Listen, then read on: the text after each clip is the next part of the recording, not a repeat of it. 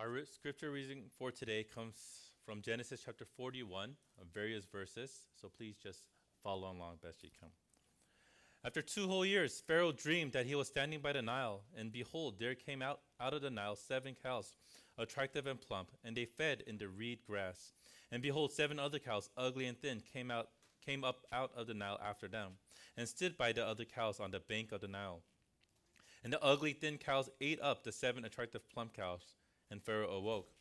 And he fell asleep and dreamed a second time, and behold, seven ears of grain, plump and good, were growing on one stalk. And behold, after them sprouted seven ears, thin and blighted by the east wind. And the thin ears swallowed up the seven plump, full ears. And Pharaoh awoke, and behold, it was a dream. So in the morning, his spirit was troubled, and he sent and called for all the magicians of Egypt and all its wise men. Pharaoh told them his dreams, but there was none who could interpret them to Pharaoh. Then the chief cupbearer said to Pharaoh, I remember my offenses today. When Pharaoh was angry with his servants and put me and the chief baker in custody in the house of the captain of the guard, we dreamed on the same night, he and I, each having a dream with his own interpretation. A young Hebrew was there with us, a servant of the captain of the guard. When we told him, he interpreted our dreams to us, giving an inter- in- interpretation to each man according to his dream. And as he interpreted to us, so it came about. I was restored to my office, and the baker was hanged. Then Pharaoh sent and called Joseph, and they quickly brought him out of the pit. And when he had shaved himself and changed his clothes, he came in before Pharaoh. And Pharaoh said to Joseph, I have had a dream, and there's no one who can interpret it. I have heard it said of you that when you hear a dream, you can interpret it. Joseph answered Pharaoh, It is not in me. God will give Pharaoh a favorable answer. Then Joseph said to Pharaoh, The dreams of Pharaoh are one. God has revealed to Pharaoh what he is about to do. There will come seven years of great plenty throughout all the land of Egypt. But after them there will arise seven years of famine, and all the plenty will be forgotten in the land of Egypt. The famine will consume the land.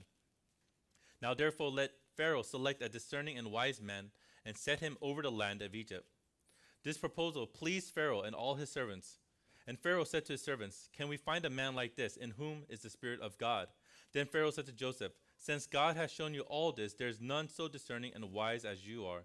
You shall be over my house, and all my people shall order themselves as you command. Only as regards the throne will I be greater than you. And Pharaoh said to Joseph, See, I have set you over all the land of Egypt. Then Pharaoh took his signet ring from his hand and put it on Joseph's hand, and clothed him in garments of fine linen, and put a gold chain about his neck. And he made him ride in his second chariot, and they called out before him, Bow the knee. Thus he set him over all the land of Egypt. Moreover, Pharaoh said to Joseph, I am Pharaoh, and without your consent no one shall lift up hand or foot in the land of Egypt. And Pharaoh called Joseph's name Zephan- Jephaneth Paneah, and he gave him in marriage Asenath, the daughter of Potiphera, priest of On. So Joseph went out over the land of Egypt. Before the year of famine came, two sons were born to Joseph. Asenath, the daughter of Potiphera, priest of On, bore them to him. Joseph called the, the name of the firstborn Manasseh, for he said, God has made me forget all my hardships and all my father's house. The name of the second he called Ephraim, for God has made me fruitful in the land of my affliction. This is the word of our Lord. Thanks be to God. Good morning. Thanks be to God. Good to see all of you on this Lord's Day. Hope you're enjoying your summer so far. Would you now bow your heads and close your eyes and join me in prayer for God's blessing? Father, we ask now that as we've heard your word being publicly read, that you would speak and minister to us as we hear your words. Father, even now as we close our eyes, we pray that the eyes of our hearts would be closed to any potential distractions or discouraging thoughts that the enemy or our flesh may irritate us even now to heed and not to hear your word. We pray, Holy Spirit, that you would hush those demonic and evil thoughts and voices and instead allow us to hear the voice of the one who gives life, the voice who gives us our very hope. We pray, O oh God, that you would speak to us in spite of the one who speaks on your behalf. For we ask all these things in Jesus' name. And all God's people together said, Amen and amen. So, back when I was in elementary school, they would show us this cartoon whenever we couldn't go out to recess due to inclement weather. It was the cartoon Chicken Soup with Rice. Did anyone ever watch that cartoon, Chicken Soup with Rice? Did they still show that ele- elementary school? They're like, no, don't know what you're talking about. Basically, it's a collection of short stories, cute short stories set to the music of Carole King, a very famous folk singer from the 60s and 70s. And one particular short story is the story of Pierre, a young boy who woke up one morning on the wrong side of the bed because, boy, was he angry and cranky, especially at mom and dad, because the only thing that he would ever say in response to anything that they would say or ask of him is, I don't care. Good morning, Pierre. I love you. You're the love of my life. I don't care. Pierre, would you like some breakfast? I made your favorite. I don't care. Pierre, would you like to spend the day with mommy and daddy? We took the day off just so that we can be together. I don't care. I don't care. I don't care. I don't care were the only words that Pierre would say to his parents whenever they asked him or say anything to him. And the point he was making was obvious, and that is I don't need family. I don't need you, mom and dad. I don't need this thing known as family. And it's a sentiment that we at one point in our lives, I'm sure, have also believed as well, particularly during our teenage years. But thankfully, by the grace of God, hopefully, most of us have grown out of that because if we had not, we would have suffered some real detriment to our own lives. Just ask any person today who is currently estranged from their own families. I recently came across an article on the Psychology Today website entitled The Persistent Pain of estranged families. And in that article, they profiled a 34 year old man by the name of Joe, where he describes his current estranged situation from his own mom. Take a listen to his own words. He said this quote, I no longer speak to my mom, 34 year old Joe tells me. I don't take her calls either. But every day I hear her voice inside my head, and every day I ask myself whether I'm doing the right thing. Over and over again, scenarios play in my mind. I picture us coming back together, but as that reel plays on, I hit the wall of her anger and criticism. But I never make peace with the separation.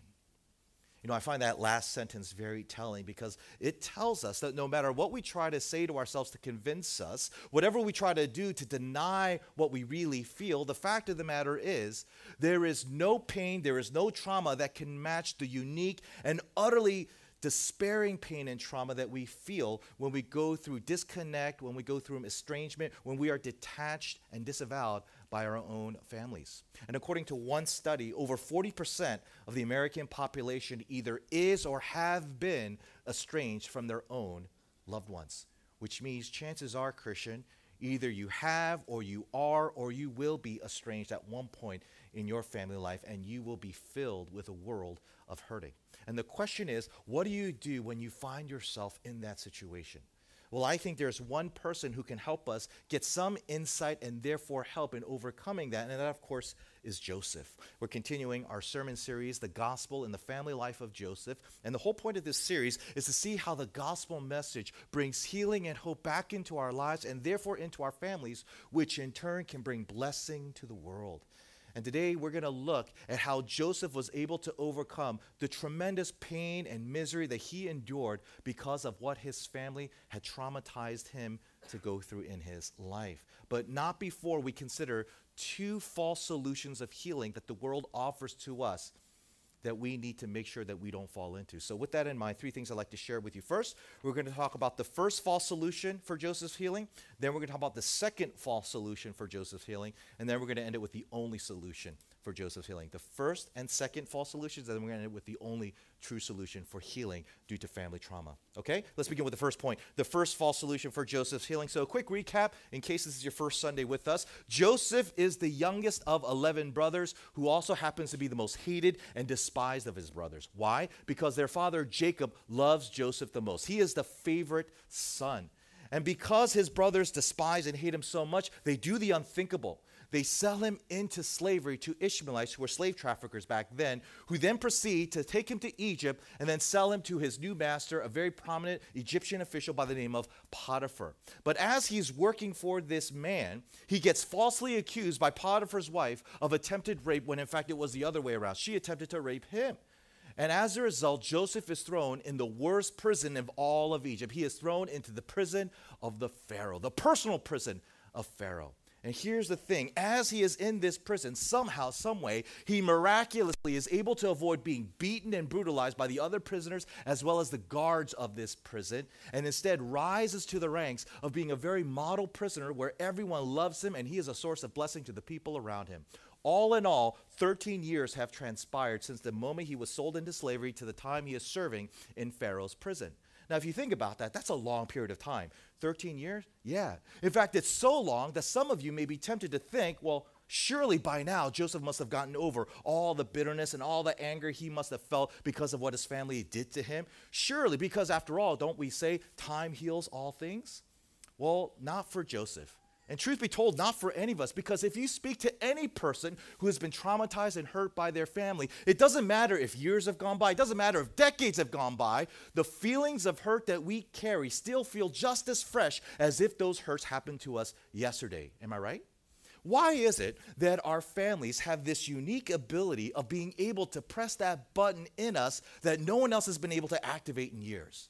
You know, a few years ago, my dear mother, who I, I love, visited our family not too long ago just to spend time with the grandkids, spend time with us. And then one morning, she just said something, and right away, I reverted back to that angry non Christian teenager that I was in the early 90s. How is it that my mom is able to resurrect a part of me that has been long dead to everyone else? You know why. Because she's my mom. She's my family. And guess what? Your family can do the same thing to you. Amen? How is it that our families can wound us in such a way that it festers, it lingers to where we feel like we'll never get over it, we can never move on? And as a result, we go on this desperate search, this obsessive hunt of finding a solution to heal us so that we can get on with our lives and not constantly be haunted by all the bitterness and anger and frustration we feel. Well, it turns out that the world tries to offer us solutions of healing. And we see one very popular one in our passage, and that is the idea of becoming something great, becoming someone great. A very pervasive solution the world offers to us that it claims can heal us from our family trauma is if we become great in the eyes of the world. Starting in verse 25, we read Then Joseph said to Pharaoh, The dreams of Pharaoh are one. God has revealed to Pharaoh what he is about to do. There will come seven years of great plenty throughout all the land of Egypt, but after them there will be arising seven years of famine, and all the plenty will be forgotten in the land of Egypt. The famine will consume the land. Now therefore let Pharaoh select a discerning and wise man and set him over the land of Egypt. This proposal pleased Pharaoh and all his servants. And Pharaoh said to his servants, Can we find a man like this in whom is the Spirit of God? Then Pharaoh said to Joseph, Since God has shown you all this, there is none so discerning and wise as you are. You shall be over my house, and all my people shall order themselves as you command. Only as regards the throne will I be greater than you. And Pharaoh said to Joseph, See, I have set you over all the land of Egypt. So let me fill in the blanks here, okay? Joseph is in prison for about two years, but then without warning, he's immediately set free. He's released. Why? Because Pharaoh, the king of Egypt, has a set of very disturbing, nightmarish dreams that he cannot get over. He first dreams of seven healthy cows being devoured by seven hungry, emaciated cows. And then he proceeds to have another dream where seven stalks of healthy grain get devoured by seven decayed, decrepit stalks of grain. And these dreams are so unsettling that Pharaoh is freaking out. He's freaking out so much that he is broadcasting his desperation for anyone to properly interpret what these dreams could mean. And it was in this instance that one of Pharaoh's servants, the cupbearer, remembers Joseph. If you remember from last week's sermon, this cupbearer was in prison with Joseph for a period of time when Joseph proceeded to properly interpret the cupbearer's own dream. And so when the cupbearer tells Pharaoh about Joe, he immediately summons Joseph into his presence, where Joseph impressively proceeds to properly interpret what the dreams are all about. And what is it about? Well, in the next 14 years, there's going to be a division of seven uh, incredible years of abundant harvesting and seven years of incredible famine. Now, Pharaoh is so impressed by the fact that this guy is able to interpret dreams, but Joseph is actually going to impress him even more because he then proceeds to give Pharaoh a comprehensive, very competent strategic plan that is essentially going to save all of Egypt from starvation. And it's at this point we come to the passage I just read to you where Pharaoh responds to Joseph's amazing abilities by essentially making him the prime minister of Egypt, the second in command of all the nation, all the empire of Egypt. Listen again to the status and power Pharaoh conferred to Joseph. Starting in verse 40, you shall shall be over my house, and all my people shall order themselves as you command. Only as regards the throne will I be greater than you. And Pharaoh said to Joseph, See, I have set you over all the land of Egypt. Now that's pretty impressive. Joseph goes from being a no name slave into becoming the second most powerful person of the most powerful nation at the time. Now, you would think that in light of all of this status, all of the resources, all the benefits that he now has, Joseph can finally let go of the past and move forward. He can finally be healed and say, All right, I'm cool, I'm down. I can now move on and forget the trauma and let it go. But if you know Joseph's story, you know that doesn't happen to him. Why? Because his story is our story. And what I mean by that is no amount of success, no amount of achievement, no impressive accomplishments could ever minimize in one detail of the pain and trauma we get from our pain, and yet from our family. And yet, that is what the world constantly tries to convince us is the case. You see, the world that we live in, folks, acts like Pharaoh in this story. The world makes the promise that if you can impress it, if you can achieve great things, it will reward you with riches, with reputation, with resources that can heal you of all the trauma, all the sorrows that mommy and daddy and brother and sister and whoever in your family has inflicted upon you. But one thing that we see in our passage with Joseph is that that is utterly false. And if you ask any person who's incredibly successful and yet comes from a broken home, they'll agree with Joseph as well. Case in point, do you guys know who Jonny Kim is? Have you heard of this guy? This guy is like incredibly impressive. Jonny Kim, a second generation Korean American, grew up in LA, went to Harvard Medical School. Now you're thinking, are you serious? PJ, don't you know like Korean Americans getting into Harvard Med is like a dime a dozen? What's so impressive about that? Well, did you know that before Jonny Kim went to Harvard Med, he was a Navy SEAL? He was a sniper of SEAL Team 6, the most elite of all the SEAL teams. And not only was he a sniper, he was a medic. And do you know what Dr. Jonny Kim is doing right now? He is an astronaut for NASA. Okay? This guy is everything that we told our parents is not possible. Okay? He is the unicorn. Harvard med, Navy SEAL sniper, and an astronaut for NASA? When this guy first appeared on the scene, people hated him. Just like you hate him right now, right? Because he makes all of us look like a bunch of losers. But that all changed when he went on a recent podcast and shared what drove him to be so incredibly accomplished. Turns out Jonny had a terrible father, an incredibly abusive father. In fact, his father was so abusive that one day he came home and attempted to kill Jonny and his mother. But he couldn't do it because LAPD shot him right dead in front of Jonny's eyes.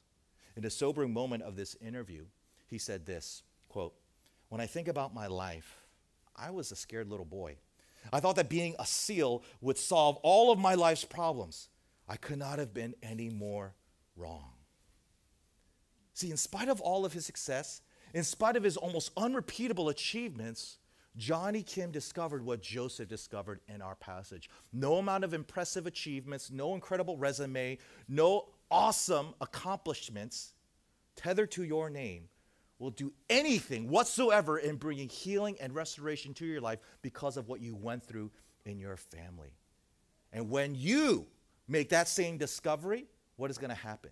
Chances are you're going to resume the hunt and you're going to be searching for another solution of healing for all the trauma you went through growing up at home.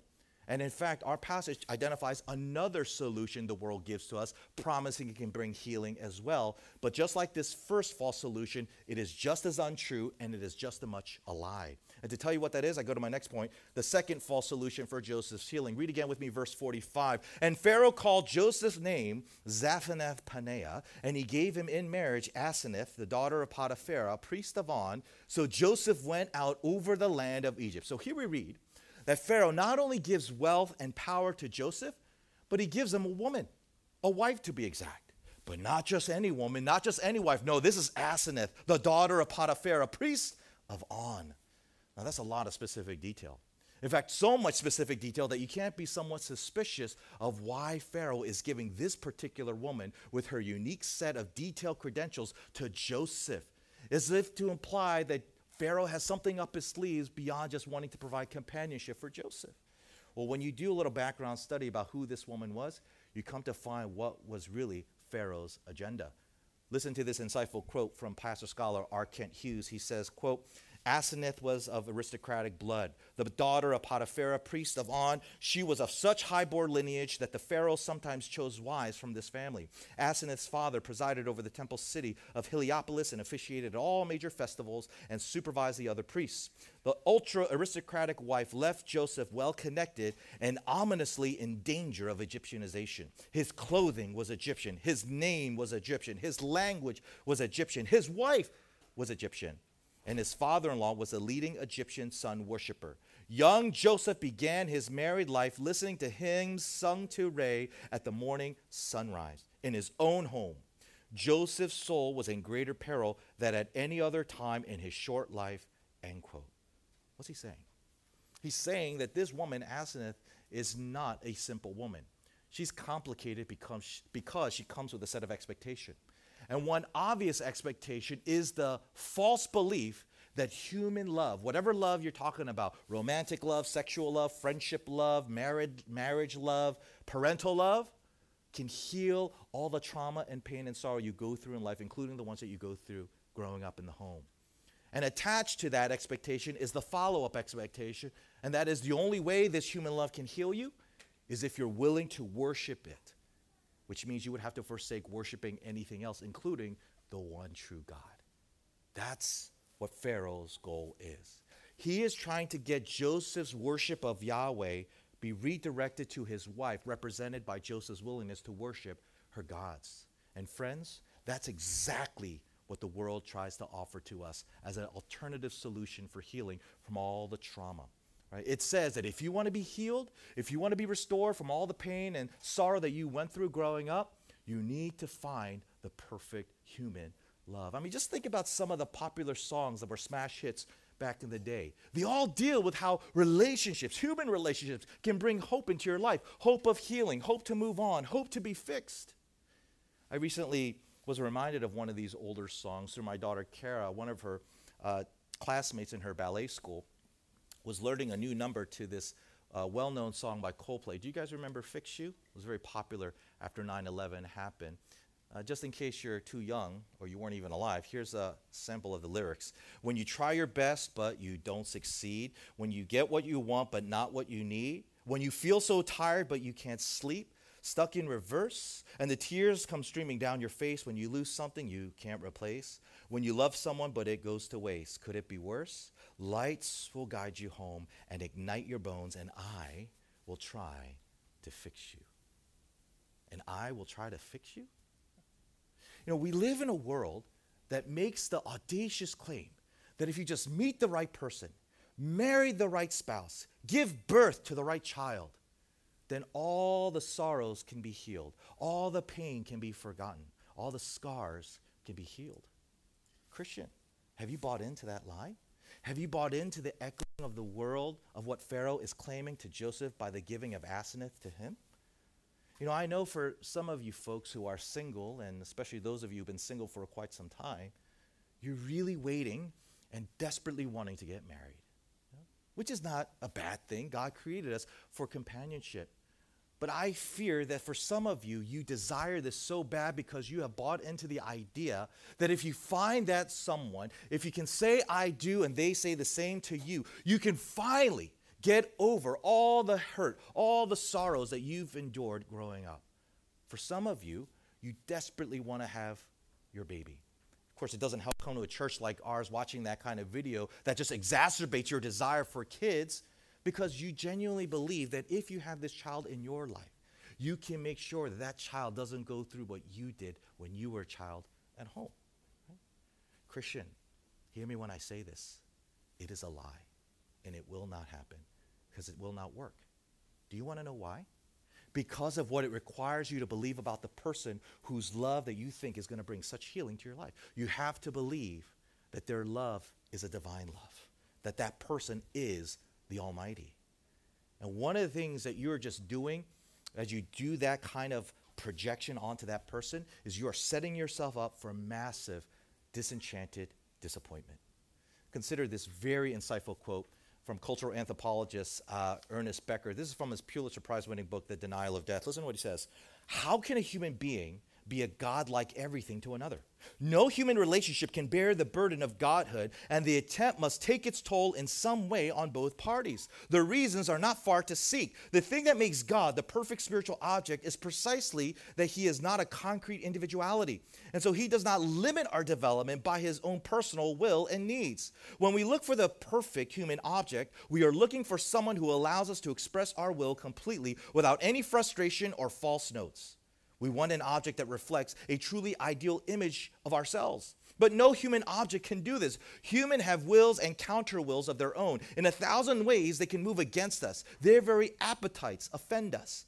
God's greatness and power is something that we cannot we can nourish ourselves in without it being compromised in any way by the happenings of the world. No human partner can offer this assurance. However much we may idealize and idolize him, her, he, she inevitably reflects earthly decay and imperfection. And as they are our ideal measure of value, this imperfection falls back upon us. If your partner is your quote unquote all, then any shortcoming in him or her becomes a major threat to you. Human love, my friends, cannot heal the damage and trauma that you go through at home. It can mitigate some of the symptoms, but it cannot fix the underlying damage that must be addressed if you truly want to be able to recover from all the trauma that you've went through at home. So here's the question. If human love doesn't do this, if becoming a great accomplished individual doesn't do this, what can bring healing into our lives? This leads me to my final point. The only solution for Joseph's healing. Let's read the last portion of our passage. Starting in verse 50, we read, Before the year of famine came, two sons were born to Joseph. Asenath, the daughter of Potiphar, a priest of On, bore them to him. Joseph called the name of the firstborn Manasseh, for he said, God had made me forget all my hardship and all my father's house. The name of the second he called Ephraim, for God has made me fruitful in the land of my affliction. Here we read what finally brought healing and restoration to Joseph's life. And when you first read it, it almost seems like it just it contradicts what I just said to you. Because on surface, what does it look like is healing Joseph? It looks like his two sons. But didn't I just say a moment ago that human relationships, i.e., human love, can't do what we see is happening to Joseph? What's going on? Did you misread the text? No. You misread the text, not me. Right? Because what does the text actually say? Does the text say that it was his sons that healed him? Did he say that Manasseh made me forget all my hardship? Ephraim made me fruitful in the land of my affliction? No, he says God made me forget. God made me fruitful. You see, as far as Joseph was concerned, the only person whose love can bring healing and hope back into his life when his family has sucked it out of him is God and God alone.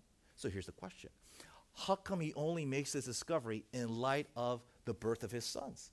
Look again at what Joseph says in 51 and 52. He says, God made me forget. God made me fruitful. That word made could be substituted with the word fixed, healed, restored, because that's how he's using that word. See, Joseph, through the birth of his sons, discovered something about himself that he thought was impossible. Let me explain with a silly illustration. A silly illustration. Let's say a guy is driving, he gets into a car accident and becomes permanently paralyzed from the waist down. And the doctor is saying, I'm sorry, you'll never be able to move the bottom part of your body, let alone ever walk again. And so this guy accepts this begrudgingly. And then one day, a couple months go by, he's watching the Mets in the World Series. I said it was a silly illustration. um, I love the Mets. I love the Mets. But let's be true, guys. All right? Okay. Okay, I got to repent. I'm so sorry, guys. but let's say they win the World Series. And then without even thinking, the guy gets off his wheelchair, starts jumping up and down in jubilation. After the second jump, he's shocked and he's frozen. And he looks down at his legs because he's able to do something that the trauma of his accidents told him he should not be able to do. That's what's happening to Joseph. After the birth of the second child, he is shocked to discover that he is able to do something that the trauma of his family told him he should not be able to do. What is he able to do? He's able to love his boys, right? He loves his children. And not with any kind of love that parallels Jacob's love, because how did Jacob love his sons? He played favorites. Does Joseph give any indication that he's playing favorites with these two boys? Look at how he describes his love for them. It's very different, but yet it's equal in terms of the detail and the depth. He loves his boys equally and yet uniquely, right? What is that? That's unconditional love. He loves his boys before they do anything right or wrong. He loves his boys before their personality emerges. He loves his boys even though he doesn't even know the kind of people they are? And it's because of this miraculous ability that parallels the miracle of a person jumping up and down who's been traumatized and paralyzed. Joseph has no choice and he has no other alternative but to give glory to God because he knows that it was through the giving of a son that God healed him. And guess what, folks? That's exactly what we get in the gospel. God gives us a son as well. And through the giving of a son, we are healed, we are restored, and we're able to do what the trauma that our family has given to us tells us we shouldn't be able to do. And yet here we are doing it. What is the gospel? The gospel is the message that says God gave his one and only Son to come into the world, the eternal Son of God, as Jesus Christ. Why? So he could suffer the full penalty endure the full punishment for your sins and my sins on the cross, achieving something that doesn't even, that, that Joseph's achievement doesn't even come close in glory, right? Jesus accomplished the greatest gift of all because he spared us not from earthly death, which Joseph did by, you know, overcoming this famine. Jesus saved us for eternal, from eternal death, so that we could have eternal life from the wrath of God. That is impressive. That is amazing. And when you realize that this Jesus does this because he loves us with a contra-conditional love, not unconditional, but contra-conditional. You know what contra-conditional love is? Contra-conditional love is when you love someone even when they've done things that make you not required to love them. Unconditional love is when you love someone even when they didn't do anything, good or bad, which is what Joseph's boys did. God loved us contra-conditionally. He loved us in spite of our sins. You see? And when you understand that, then you have encountered and experienced a love that no human love could ever come close into paralleling. And as a result, it will inspire you into an exclusive worship to Him and Him alone. And the more you worship this God, the more you walk with Him, the more you discover, sometimes even without realizing it, that He is healing and that He's already healed you. Sometimes through an encounter with someone that you thought could never be a recipient of your love, and yet here you are loving. That's how God works. God works in such a way that we cannot anticipate, that we cannot avert away from, that we cannot avoid, because He will come to us and He will get to us and He will heal us, sometimes in spite of what we want. And it begins with you acknowledging that the gospel has that power. Here's my question, Christian Do you have faith in that gospel message? I know for some of you, I've been pastoring you guys for quite a long time, over 13 years now. And I know for many of you, you have hurt, you have pain, you have sorrow because of what mom, dad, brother, sister, grandfather, grandmother has done to you. I think that this particular message and this series is perhaps calling you to reconsider some thoughts and conclusions that you have come to with regard to what your responsibility is to them. My hope and prayer is that you will hear the voice of your master and respond appropriately. And let it begin with you remembering and relishing this gospel message so that you could see that though you feel you can't do it, God will do it through you. Amen? Now let's pray. Father, I ask that you would be with all of us as you know the history and the biography of our lives, where we are filled with so much pain and sorrow scars that we still carry, even though decades have passed. Father, we ask that you would help us to believe what is seemingly unbelievable the miracle power of your love upon us, to where we can truly be healed, even though other worldly solutions have failed in healing us. God, I pray for my brothers and sisters in this room who have gone through and are still going through estrangement with their loved ones. God, I pray that your spirit would really let the words that were spoken really sink deep into their hearts and form a conviction that they cannot resist and they cannot ignore.